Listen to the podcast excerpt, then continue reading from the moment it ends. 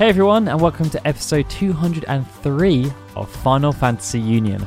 I'm your host Daryl, and I'm here with Lauren. Hi, guys. Wow, that was a bit downbeat. We're going to be talking about a fantastic topic today, Lauren. I want more enthusiasm. Come on. I know, I know. I'm sorry, guys. I'm I'm gonna really try my best today. My throat has not been not been the greatest at the moment, so What is it you have, Lauren?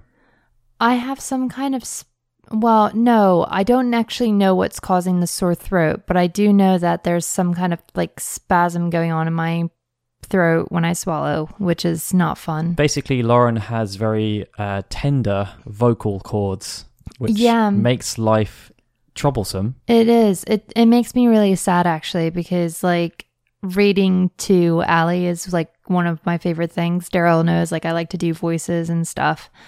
And I haven't really been able to recently and it makes me sad. So I'm going to try and be as energetic as possible. I'll try and I, be happy. I picked a topic this episode, which you've obviously gathered from the episode name, that I hoped would help to make Lauren feel better about her plight. Thank you. Uh, and that's because today we're going to be talking about Final Fantasy X and why we love the game so much. And I know that for both of us, we've talked we've talked in the past about why we love Final, well, how much we love Final Fantasy X. Um, and today, hopefully, we'll share some insights into why we love it so much and some of the experiences that we had when we were playing the game for the first time. Mm, Should be fun, I think, right? I think so. Yeah. You're just gonna nod. Lauren's I- nodding. I'm gonna I'm gonna I talk wanna- for Lauren. I'm gonna translate. I mean, after this, I may again ignore all the other games, my pile of shame, and play through Final Fantasy X for like the 11th time. You know? It doesn't matter how many times you play it, you're always going to see something different. I just love this game so much. I really do. There we go. Done. Podcast over. No, I'm just joking. Guys, stick around. We have so much to talk about. We've got favorite characters, favorite moments, favorite music. Mm-hmm. Yes. Everyone knows I'm excited for that. I've actually picked two tracks. And, you know, Because that's just because you. you. know, like, you know, Yeah. it was only supposed to be one. And I was like, no, I want two. And you know why I picked two? Why? Because there's a second 10 soundtrack, the remaster. Oh. So technically, I'm allowed a second track. I bet I can already guess which ones you chose. Well, that's the good thing because I we, Especially the remaster. I have we- a good idea about what you chose for the remaster. we were doing the outline and we kind of we'll get into it, but Yeah. it's really weird Yeah. basically how this is will panned out. Um, before we get on to our 10 fangasm though, we obviously have to thank our Patreon supporters. So we're now going to do shout outs for everyone who is an executive producer on the show. And we're going to kick things off with Nahi Klablawi, Guide Seeker. Chris Morales, Michael Graham. Barry Norton at Nortron Zero, Thurin Bullen at Massacre 23. Tori Patrick, Fayez Bilal. Lewis James, Zach Duranto. Rachel Casterton at Urbian Ray, Mohammed Koyam. Zelda Clone at Apes Type Novels, Darren Matthews at Doomster 73. Joseph Robertson at Pokemon Trainer J, Alex and Rachel Troutman at Akira Named Jin. Keith Field at The Mighty Keith, Billy Jackson at underscore Billy Jackson. Miles Ribbons, David Calrow. Chris Pope at Dr. Pop 181, Janek Naud at Janek Naud. Freya Staller. And Hunter Morgan. Thanks, guys. Thank, you so you. much. Okay, so now we're going to go on to our topic Final Fantasy X Fangasm. And I thought it would be really fun to kick things off with an interesting story hmm. that from both of us. Um, because we were talking about it beforehand, and I always feel like with these games, there is just something that always, if you, if someone asks you to to play back just a unique memory that you have about any of these games you've played, there's always something. Mm-hmm. And for me, it was the fact that when I played the game for the first time, I got all the way up to the fight against Jecht Mm. and I couldn't beat him. And Poor I was just so bummed out because I hate grinding. I I'd managed to make it all the way to that point with doing next to no grinding. And I cheesed bosses, like done the overdrive tricks on summons and aeons, and got all the way there. And I just couldn't beat him no matter what I tried. It was incredibly frustrating. I remember trying to use different tactics like um, using Tidus's cheer repeatedly, but no matter what happened, I couldn't do more damage than he would heal himself for. so it was just in this weird cycle of just not being able to do anything. And I just got so bored, and I got, and I, I'd never done this before, and I don't think I'd ever imagined doing it again. I just started the game again. I was like, look, I could go and grind and around the area. Like I can do the monster arena, I can do all those things and go back. But why don't I just start the game again? Mm. I don't know why I decided to do that. It just seemed like the right thing to do. And of course, when I started the game again, I knew that I could do other things. Like I got the um, additional um, attack for Valefor in Besaid and other things like that. And I made sure that I actually did grind quite a lot throughout that experience. But I just that always stuck with me. That it was the fact that it was the only game, the only Final Fantasy game I played where this has happened. I got right to the end and just I just hit a brick wall. Mm. I just could not proceed any further. And I know from talking to other people that's not a unique experience. Other people have got to and just it's just like a, a no. And I know yeah. that with some of the more extreme playthroughs, Jecht is the fight that is just so hard to get past. Mm-hmm. Yeah, I mean, I um I didn't get quite as far my first actual playthrough. I played I played the game quite a bit before before I actually like played it played it. I mean, so I'll, I'll just start with the one where I actually played through it. All right, so I was um, my dad was dating this girl in New Jersey, and one of her sons had Final Fantasy X. So I borrowed it and would kind of occasionally go back to um, their house whenever my dad wanted to hang out or whatever. And um, I would start playing through it again with his sort of guidance. And um, I got up to Evrae, the Guardian of Bevelle. And I was just like, Is that the underwater fight? No, the no, one that one's easy. That one you can kill him with Phoenix Down or Life or whatever. Um, but no, this is the one in the air with the airship. I just I couldn't beat him. And he, oh bless him, he tried to help me as well because he was just like, well, there's um random encounters on the airship. Why don't you just try running around the airship? But the trouble was that the um the rate at which the uh, random battles were occurring was just so slow that it would have taken me hours hours to grind to get myself high enough. And unfortunately, at that point in the game, there is no way of going anywhere else. You are stuck on the airship, and that is it. So that's literally the only choice I had. So we thought it was probably in my best interest to just restart the game and which is just so weird that we both that we both had, had that experience. Yeah. I would yeah. say though that like that Evrae isn't too far away from Jecht though. Yeah. You're in the final portion of the game. Kind of. I mean, yeah, it's just Yuna's wedding, isn't it? So it would be it would be one of the last temples. It's like the only thing really after that is Zanarkand, Calmland, Zanarkand. I, I would have loved to have seen how I would have done against um the the uh, oh I forget the numbers, but the guy who does Haymaker right after oh, the yeah. right in the gorge in the Calmlands. Right before Yojimbo. Yeah, I got stuck there after I had played it again and got past Evrae. I got stuck there for a little bit. But um but yeah, no, that was that was tough. That was tough. But I I do tend to do that like that's something that's common for me especially with JRPGs just because I even though I know that it's a lot of time, I just cannot be asked to just spend more time on grinding so, like, actually, from that moment, every game I've played, every JRPG I've played, I've I've tried to force myself to grind even a little bit, just so that I was above what the enemies I was going up against were um, what they recommended. I mean, it makes sense really because ultimately JRPGs are about the story, mm. and we want to experience the story. So having an easier gameplay time makes that progression faster. Yeah. It's just that you have to grind.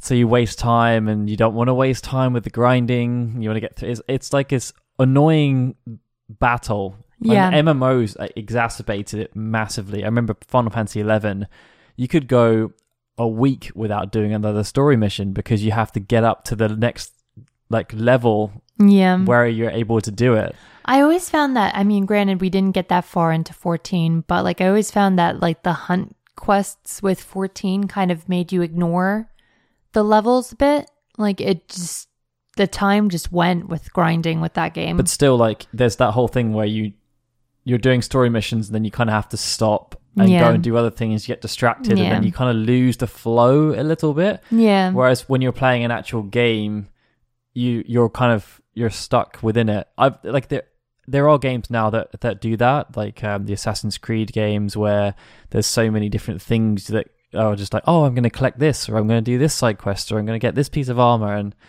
it does detract a little bit, but just Mm. not as much. The other um, interesting story I had though was that um, I I didn't end up finishing the game for the first time on my own save. I, I remember vividly that I was around my friend's house and um, I I don't know why I was around his house to finish the game.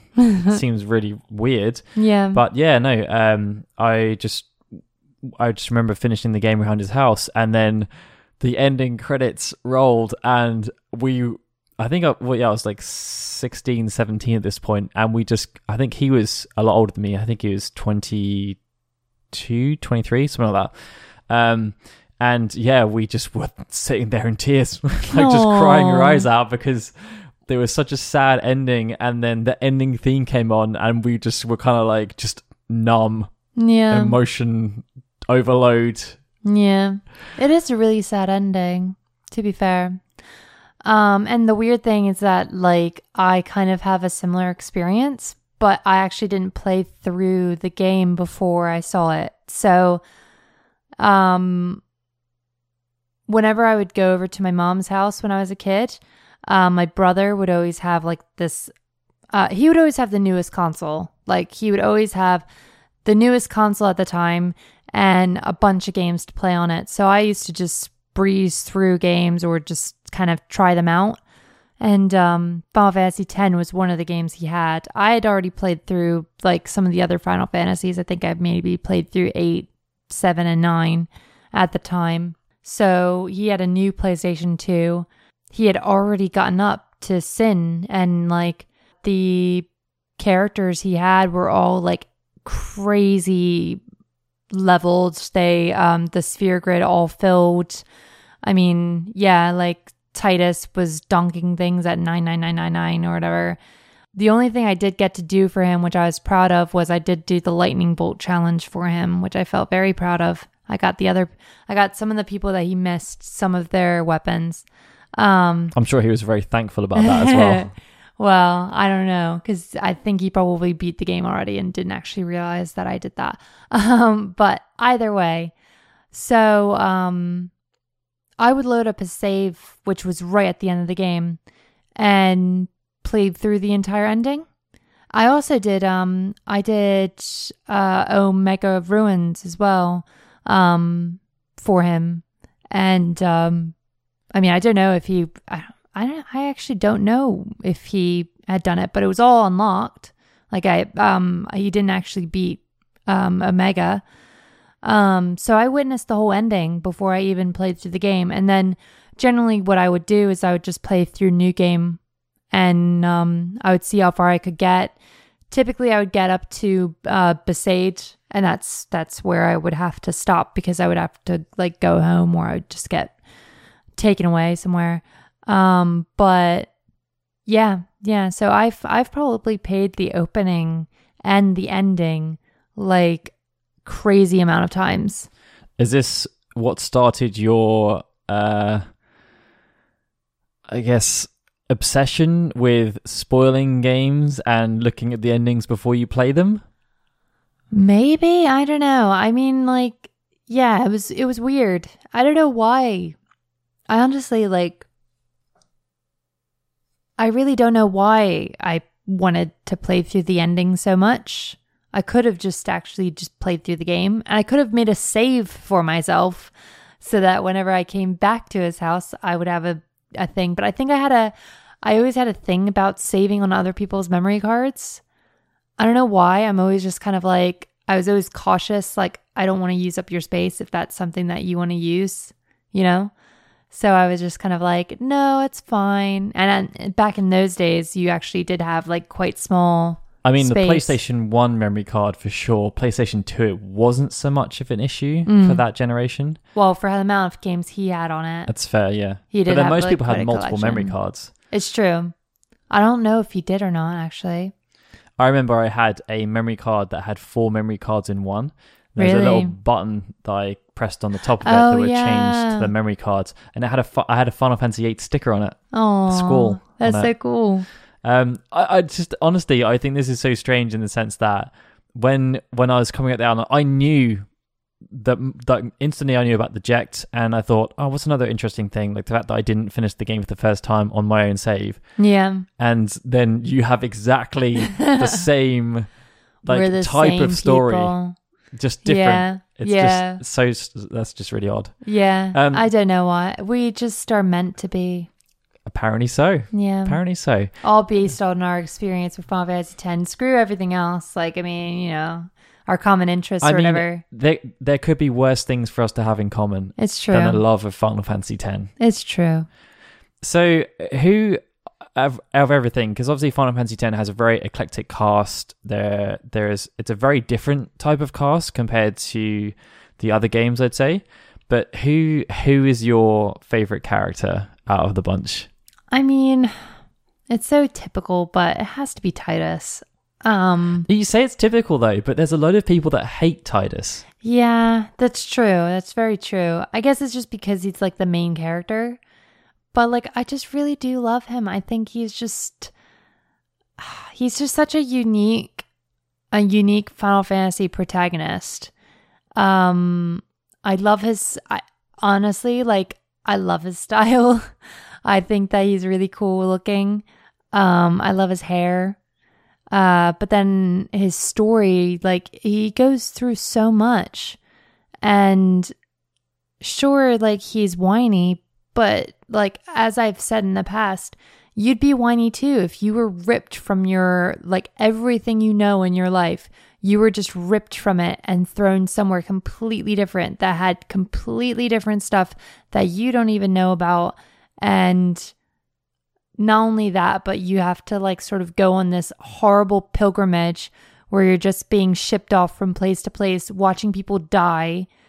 Yeah, not having much of a say, no one knowing who you are or like giving you any sort of love or anything. Like you just kind of feel so alone. Like I wouldn't do very well in that situation. Also, when you're 17, And when you're 17, like that's pretty hard, you know? So that's why I forego the fact that he's a bit whiny or maybe a crybaby because he's he's a kid. I think that's the thing that I really like about the older Final Fantasy games as well, because, well, some of them, um, but because I think they were not afraid to break the mold of what you'd expect from a main protagonist in a video game Mm. or even entertainment mediums in general.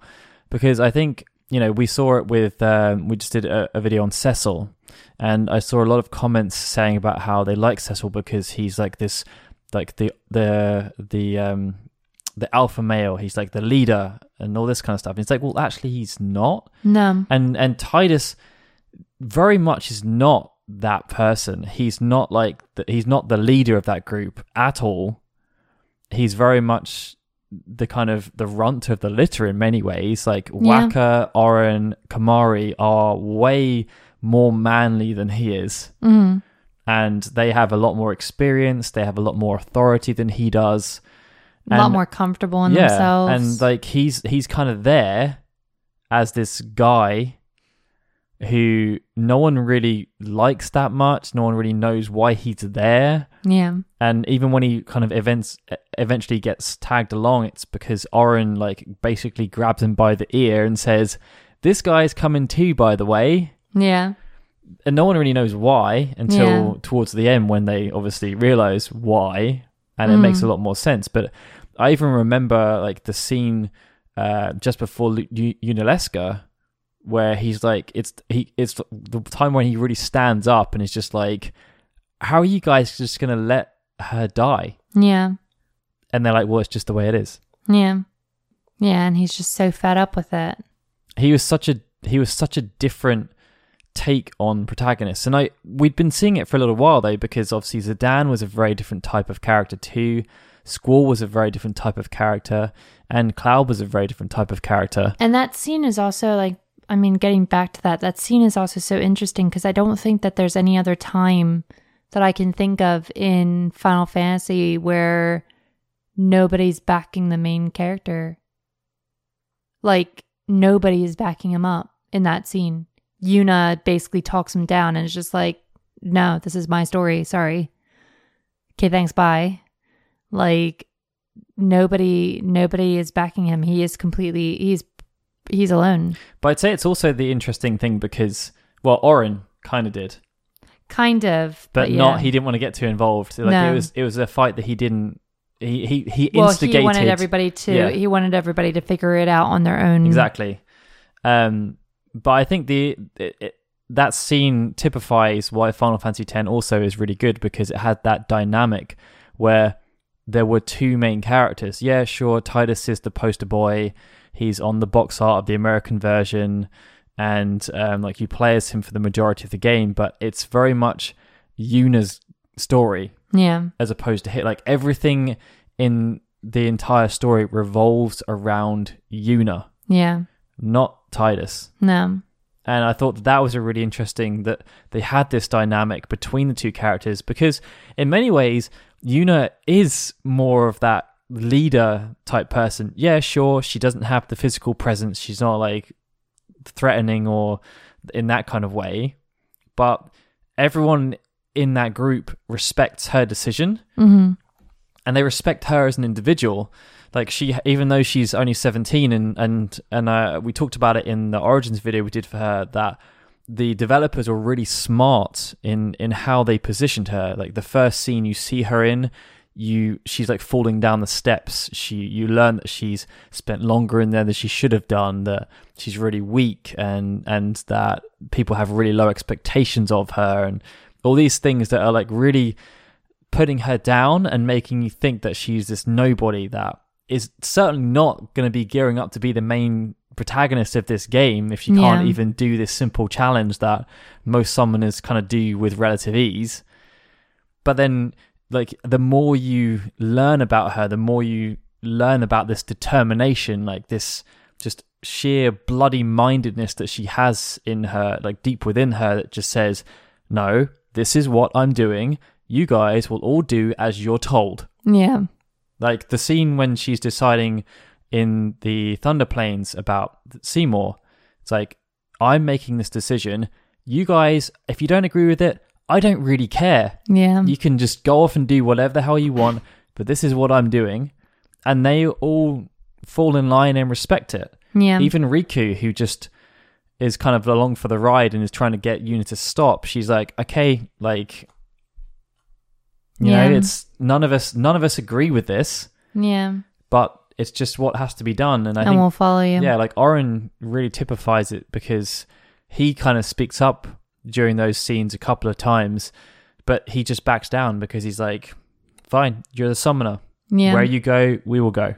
Yeah. And it's only really Tidus who just just like, no, no, maybe you're not thinking clearly. But even he, like most of a lot of what he says is also um monologue. So he he doesn't always he doesn't always pipe up with his opinion. But um But even still, Yeah. like he still backs down to Yeah. her. Yeah. It's never it's never like everyone's doing what Tidus wants, it's always everyone's Yeah. doing what Yuna wants. And in the scenes when Tidus does speak up and and voice things like the the scene in Macalania where obviously Mhm. they they kind of share their feelings for each other. yeah. He's trying to talk her out of going to the pilgrimage and and and it seems like she's going to stop Yeah. until the next morning she's like FYI I'm not stopping. yeah. Yeah. but no, like I do as I've gotten older, I respect Yuna more as a character. But like even when I first played it, like I just I just hated how stubborn she was. I just really hated how stubborn she was. Like just not asking for help, like not um just just how she was. I just I just didn't like it. I didn't like the fact that she just ran off and didn't tell anybody that she was doing the whole thing with Seymour and Bevelle. Like she just kind of left everybody and um Bicknell was just kind of like, yeah, I'm doing my own thing. Um Well, I mean, that wasn't her choice. Yes and no. Yeah, She I got guess kidnapped she by did the get Guado. kidnapped, Yeah, it's true. Give her some credit. It is true. But I just like that kind of whole that kind of whole sequence just made me just so upset. Um well no, I mean she did kind of go she didn't kind of go there. Well, no, because the whole that thing was the thing. She tricked them They because ended up she being said in- that she said that she was gonna marry him and then that she was gonna she was gonna send him, but they talk- didn't no, no, realize you're, that. You're thinking about in well, there's the two the two aspects. So there's obviously the thing with Macalania where she went there to the temple yeah, uh, that to try and me. stop him. Yeah. and then obviously then they kill Seymour. Yes, then well she then they end up going in thing. Then uh, Sin takes them to Bikanel. Yeah, she didn't tell anybody that he killed that he'd killed Jyscal. No, but then yeah, she was obviously trying to plan to send him, Mm-hmm. but she had no other choice. Yeah. Like she had no contact with anyone else at that point, and then obviously they came and ruined her plan. yeah. which Twice. was yeah, Twice they've ruined her plan. But then like the fact is is the the thing is is that she just doesn't she doesn't tell anybody. but then I think that's the whole thing because she feels that she's the leader. Yeah. It's like I don't know, maybe she feels like she can't discuss these things with the the other people. Yeah. She You know, keeps it's, it to herself. obviously it's a character fault of hers, but again, she's only seventeen too. She's It's still very true. much learning about the way It's things very are. true. And in Spira, summoners are the people that are like kind of revered, Mm. and the guardians are the guardians. Like they just follow along and make sure the summoner doesn't get killed doing whatever the hells they want to do.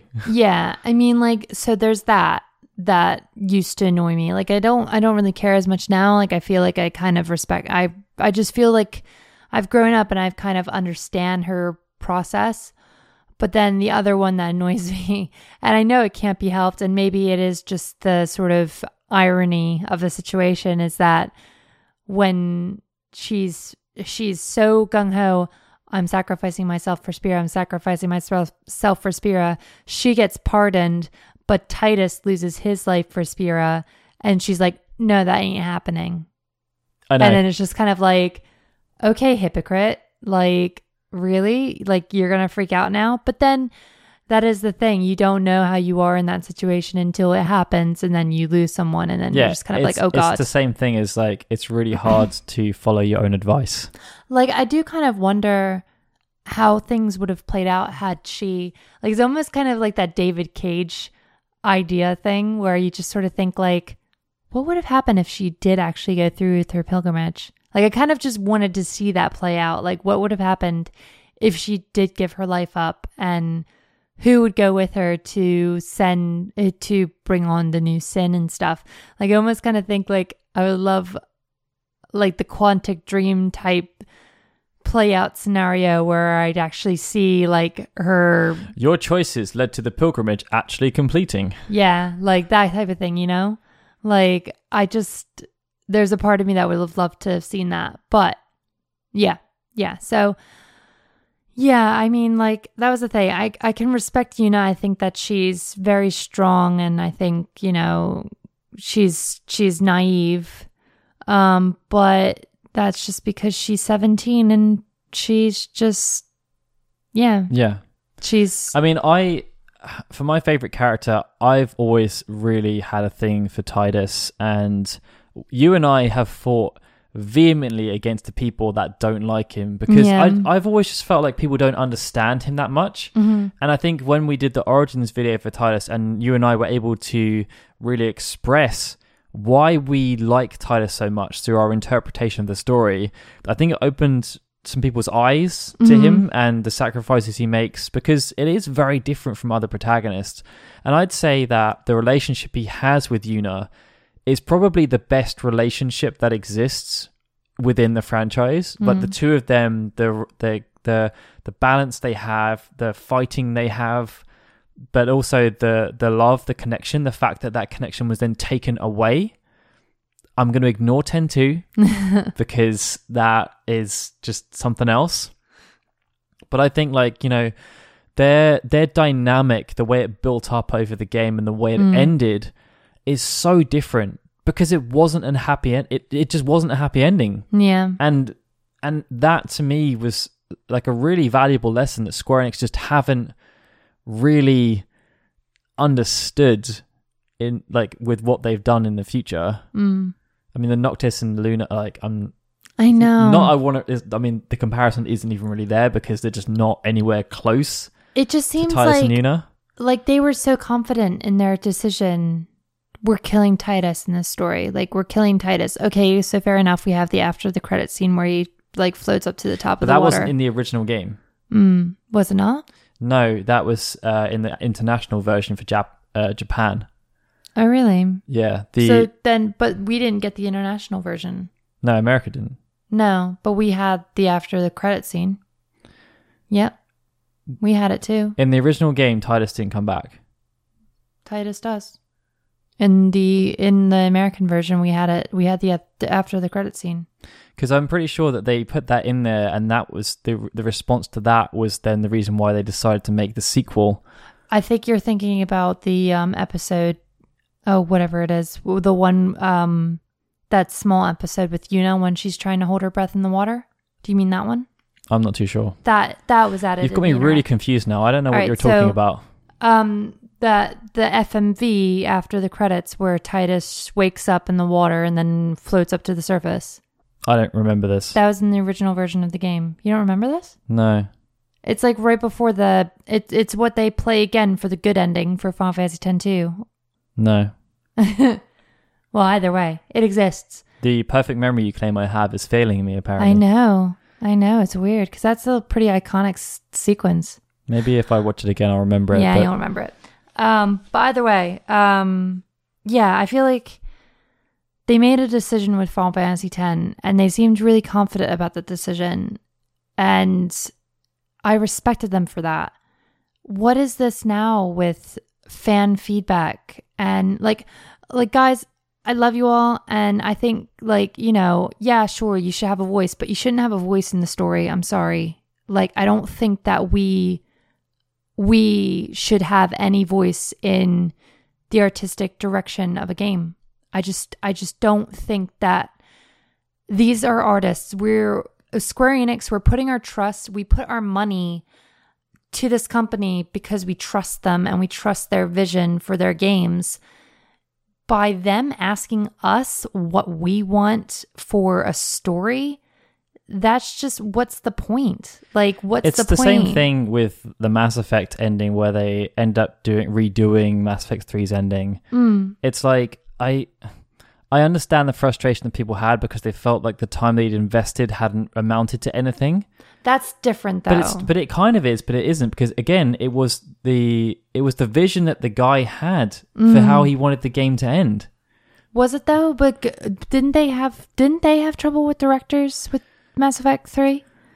Yeah, but it was still the same consistent vision. It was more the Mm. fact that EA got involved and all that stuff. But Yeah. but ultimately, the fact they ended up redoing another ending to make it ha- like people happier with stuff. Yeah.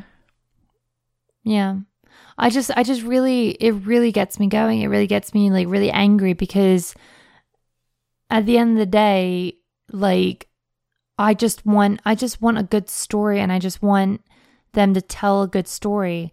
And you know, I don't I don't want it to just be spoon fed to me. Like it's like that thing where you're just like, oh, you know, this person got put, this person got an award, this person got this and that, and I didn't get that. Why can't I get that? And then all of a sudden they just give it to you. Well, I you only gave it to me because I asked for it. It's not because I actually earned it. Yeah, it's not what they actually wanted to do. Like that's just I, I just really find that like I mean, that, and that was- Annoying. and I know we're talking about 15 now. I though This is know. our Final Fantasy 10 podcast. I know, but I Sorry, really guys. respected I really respected them for the decision, the ending they made for Final Fantasy X, the original. So yes, I'd say yeah, my favorite favorite characters is probably Tidus, but I I really like the the pair. Yeah. I, re- I like Yuna. I, it's a I've grown a I've grown to like her a lot as a character, and I I respect a lot what the developers did with her because it was it's so different from all the other characters. hmm Like her her path, like the message that they tried to use with uh, they tried to get her to present, so different. Yeah. I would also, I'll, I won't take up too much more time. We've got other stuff to talk I know, about, Lauren. I know, but I would, I would probably say as my second, as my second favorite character, it's going to be a bit obscure, and Daryl's not expecting it, but I'd actually say Seymour.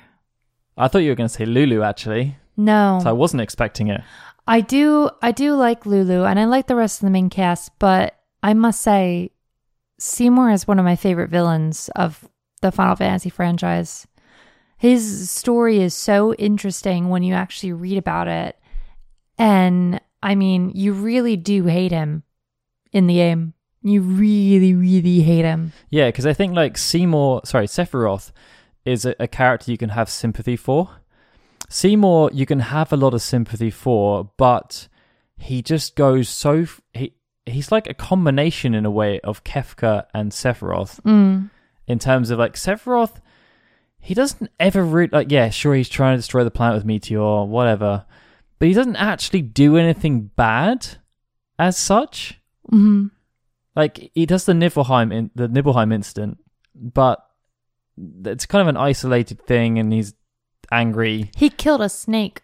Yeah, but like he's he, he- like nothing he does is is actually like vindictive yeah. or like spiteful. It's just oh, I just found out that my entire life is a lie, and this organization that's been kind of building me up this whole time and made me this poster boy superhero has actually been using me and manipulating me for the entire time. Oh, oh yeah, I'm in one of the towns that they are closely affiliated with. Yeah. So let's kill everyone He also killed President Shinra as well. Well, technically it was Jenova, but under Either way. under Sephiroth's yeah. direction. We'll, we'll, yeah, we'll. But yeah, like figure that out. Seymour, yeah, he does things that are very spiteful, yeah, horrible. yeah, Like, I mean, he kills his own father. Like, yeah, I mean, but it's kind of understandable yeah, when you look into his backstory. yeah. Like that's the thing. Like he just has. There's so many levels to Seymour, and I just, I love, I, I hate him. I think he's horrible, but I also really, really love him, and I think he's just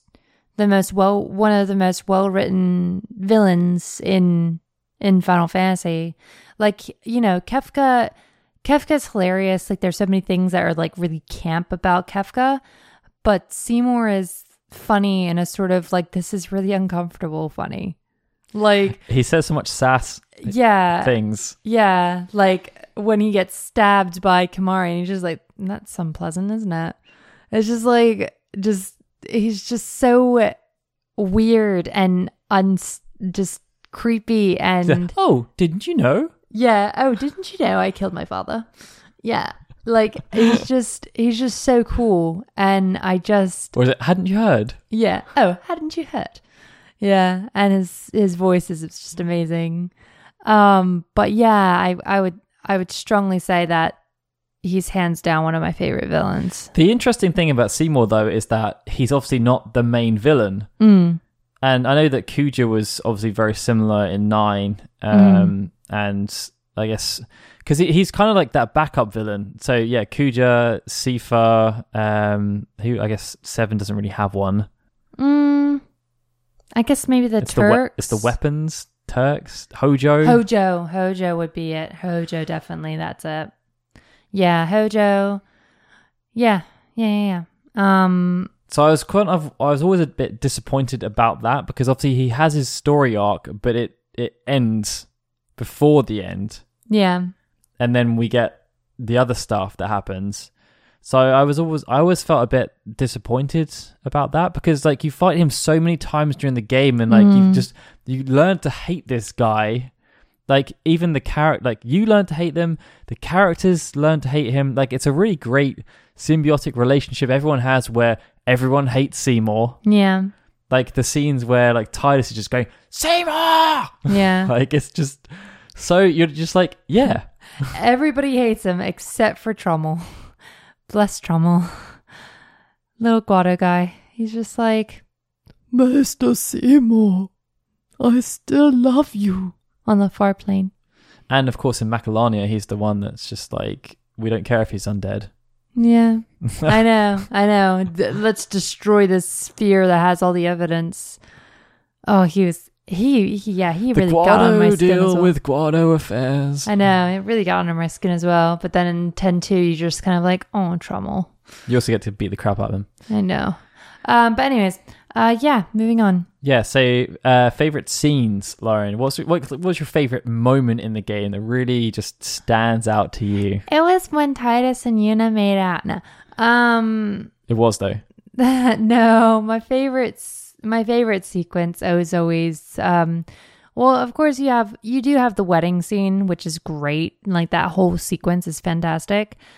But I also do really love the Yunalesca sequence. Um, I mean, you just, yeah, you're going to Zanarkand and you're just kind of like, what's going to happen? Like, what's, what's going on? Because you go into the dome, you obviously beat the gatekeeper, which is also kind of like, why the hell is this thing like fighting people on their pilgrimage? Like, It's I- the final test. I, I'm I'm just coming here to try and like get another Aeon. Could you could you not?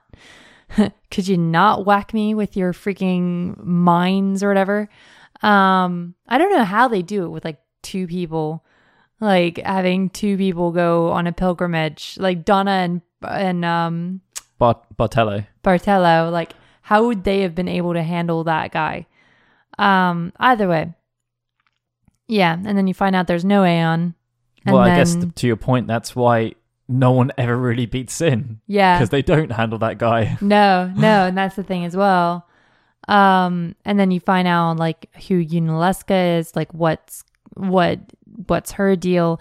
You find out like basically the truth about Spira. You see the death of um, Ar- well, not the death, but the injury of Auron, the f- sort of big blow against him. Um, you just learn so much, and then that's the the speech from Auron right before you um, Now, pummel. now's the time to choose. which I've seen like 20 million times because I've had my ass handed to me so many times by Yunalesca.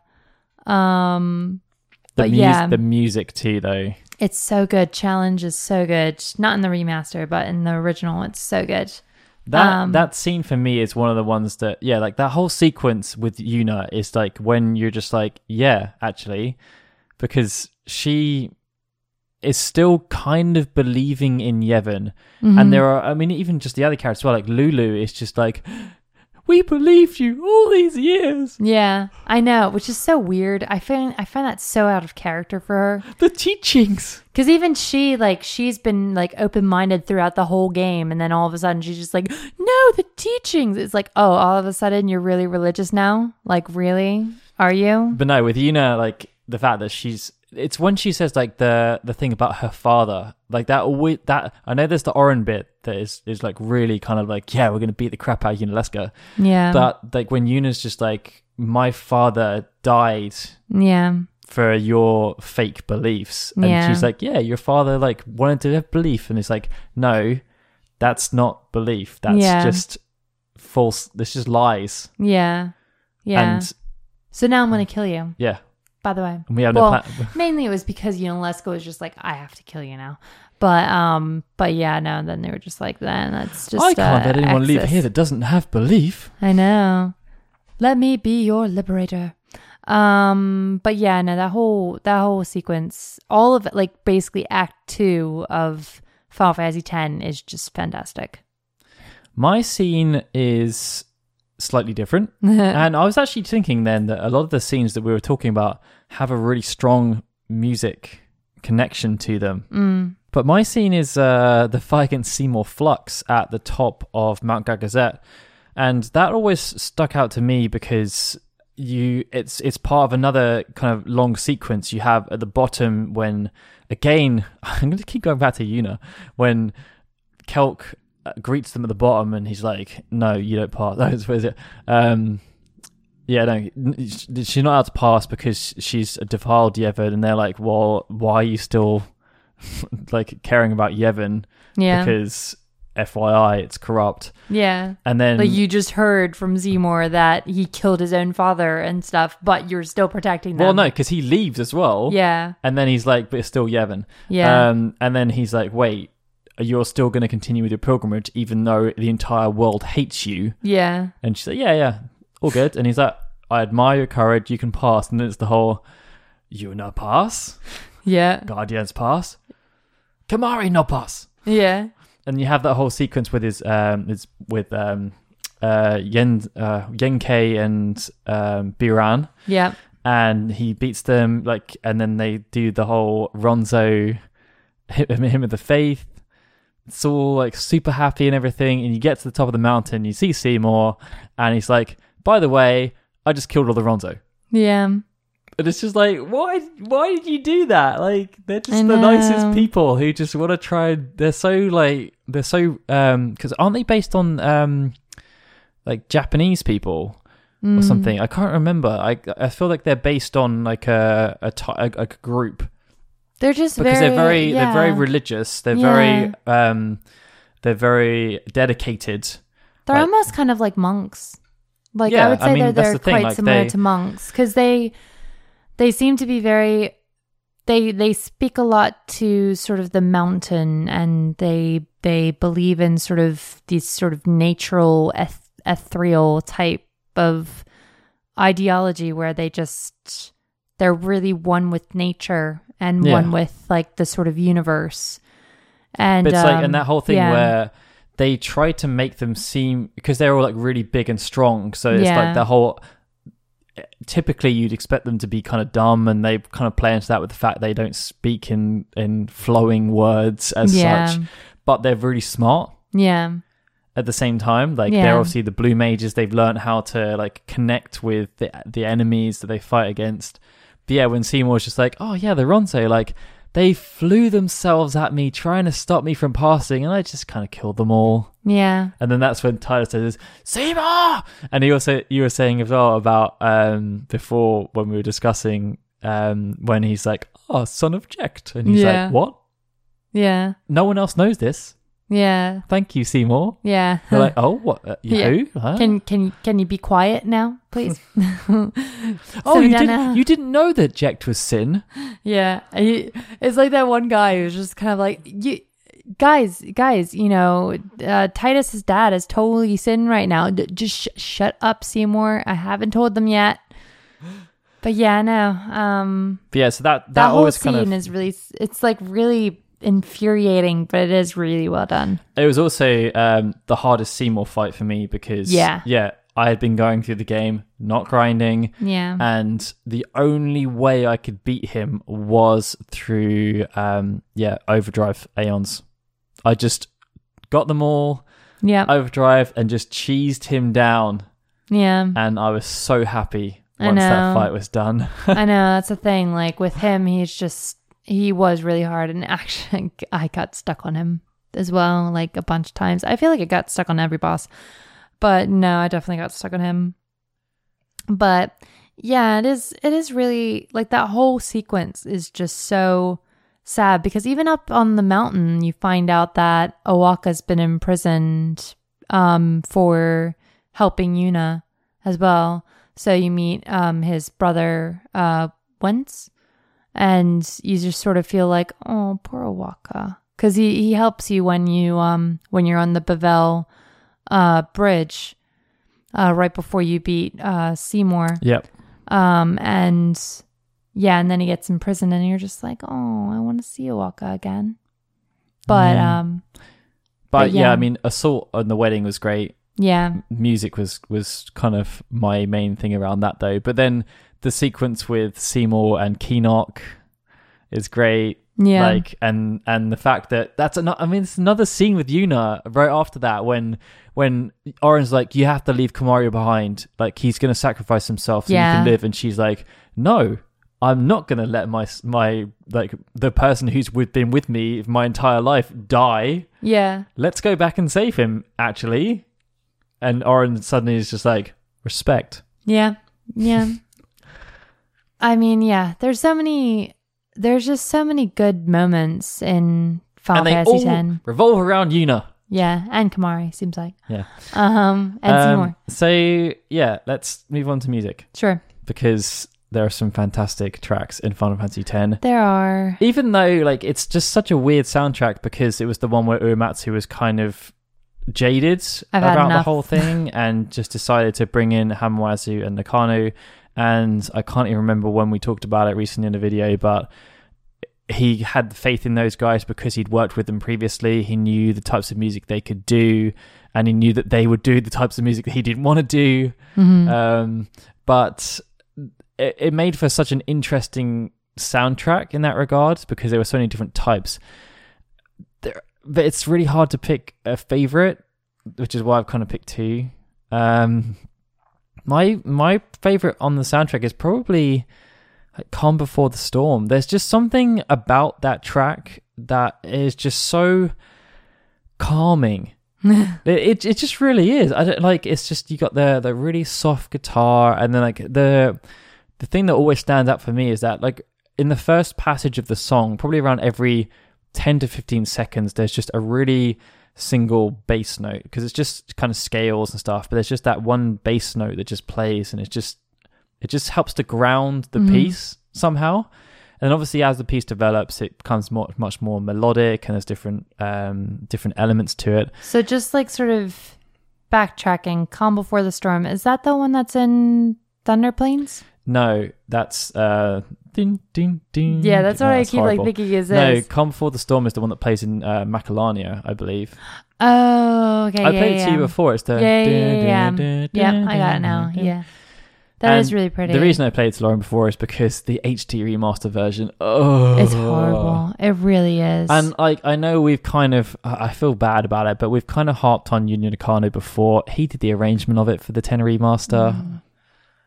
It just Sorry Nakano, you did some good work, but this was not one of them. I mean, maybe it's kind of that thing where it's like the the sort of I want I don't want to say lesser version, but maybe just the fact that it was so sort of the sound was a bit more muffled in the original that it made it it made it flow a bit better. They just tried to make it whereas more his is realistic. like more yeah. staccato and just not it just doesn't the no, notes aren't I, along. I actually think it's in the remaster one. It's it sounds more muffled.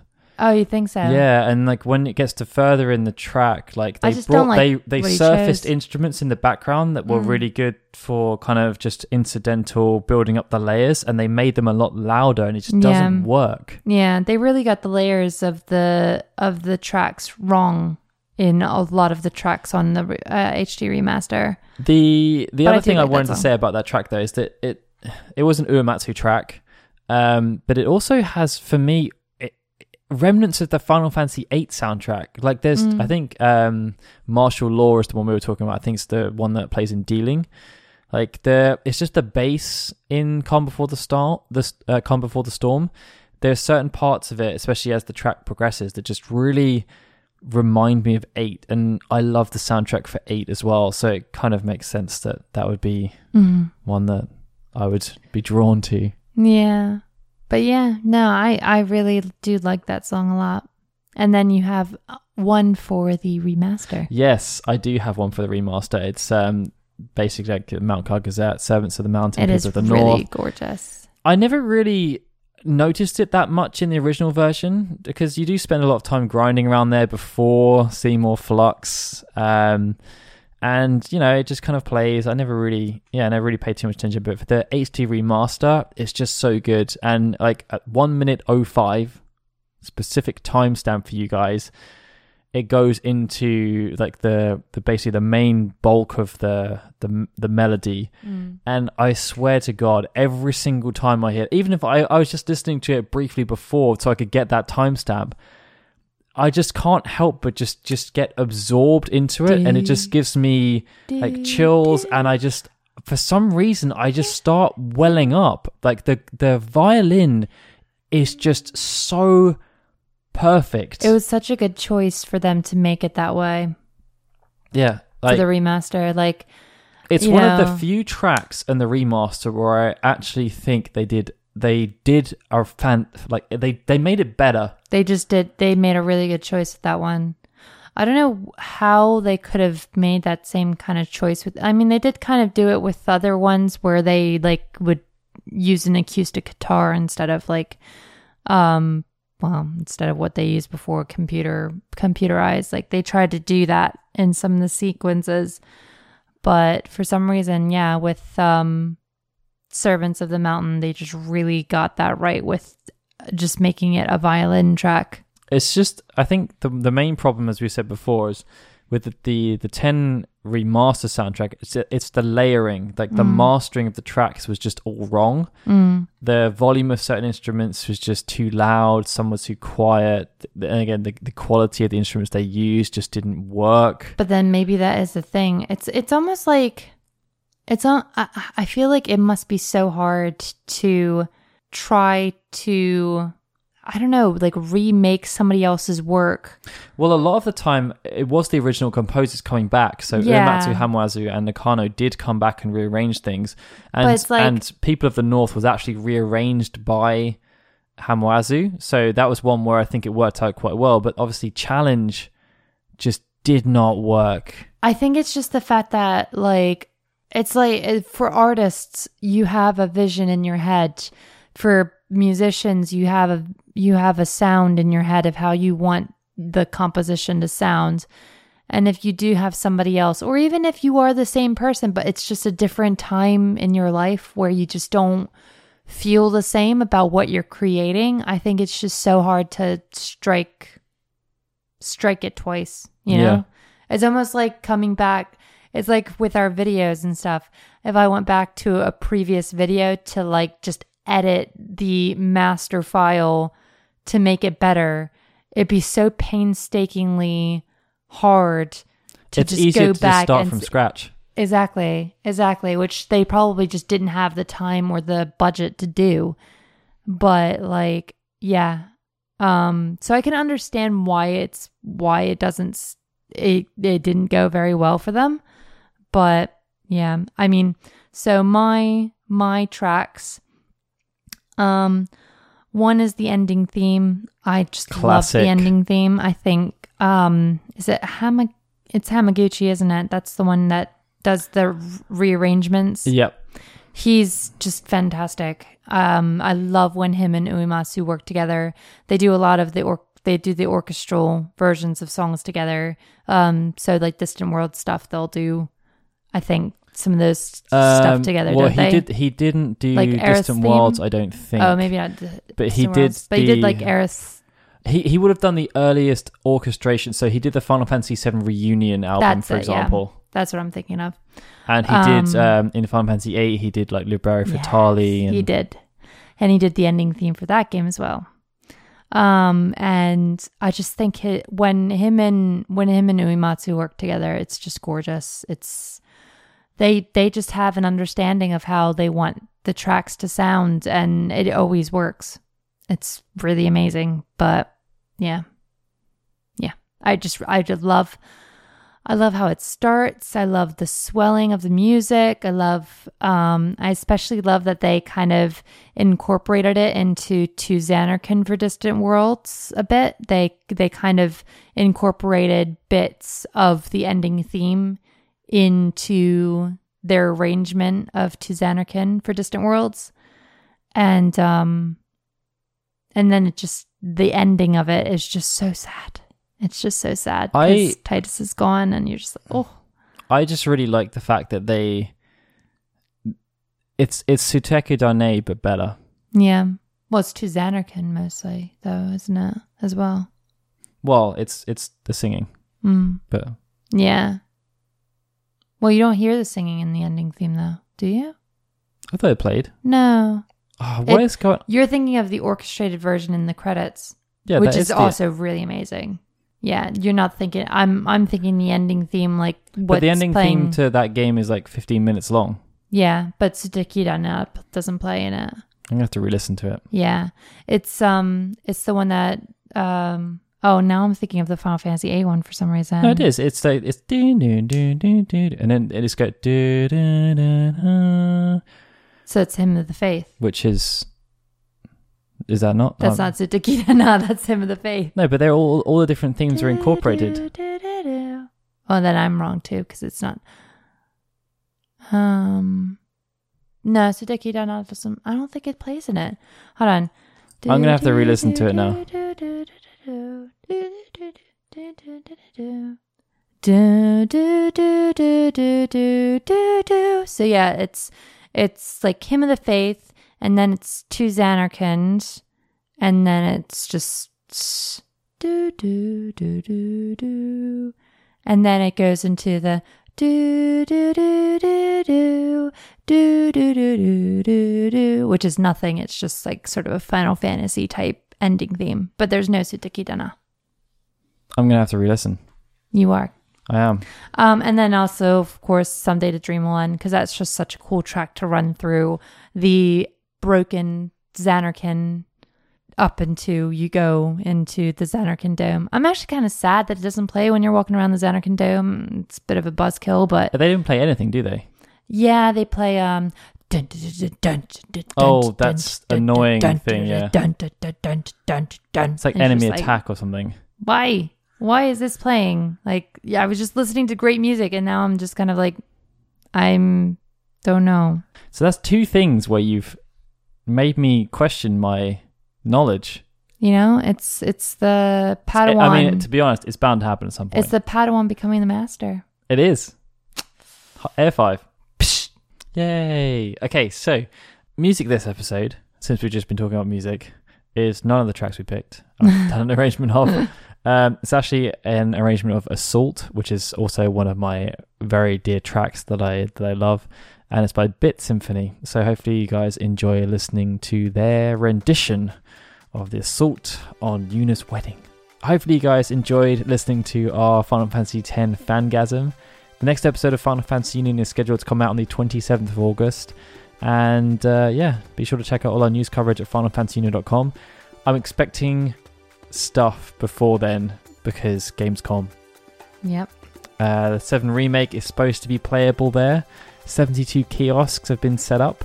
Um, so that should be pretty good. I think it's the same demo Mm. though that they had at E3. hey Um, that's fine yeah. Hopefully, you many of you, as many of you guys as possible will get the chance to play it. Uh, way more than would have been able to play at E3, since Gamescom is huge. Hmm. Um, but sure, if you want to support us on Patreon, head over to patreon.com forward slash ffkhunion. Uh, we obviously do really appreciate any support you can give us.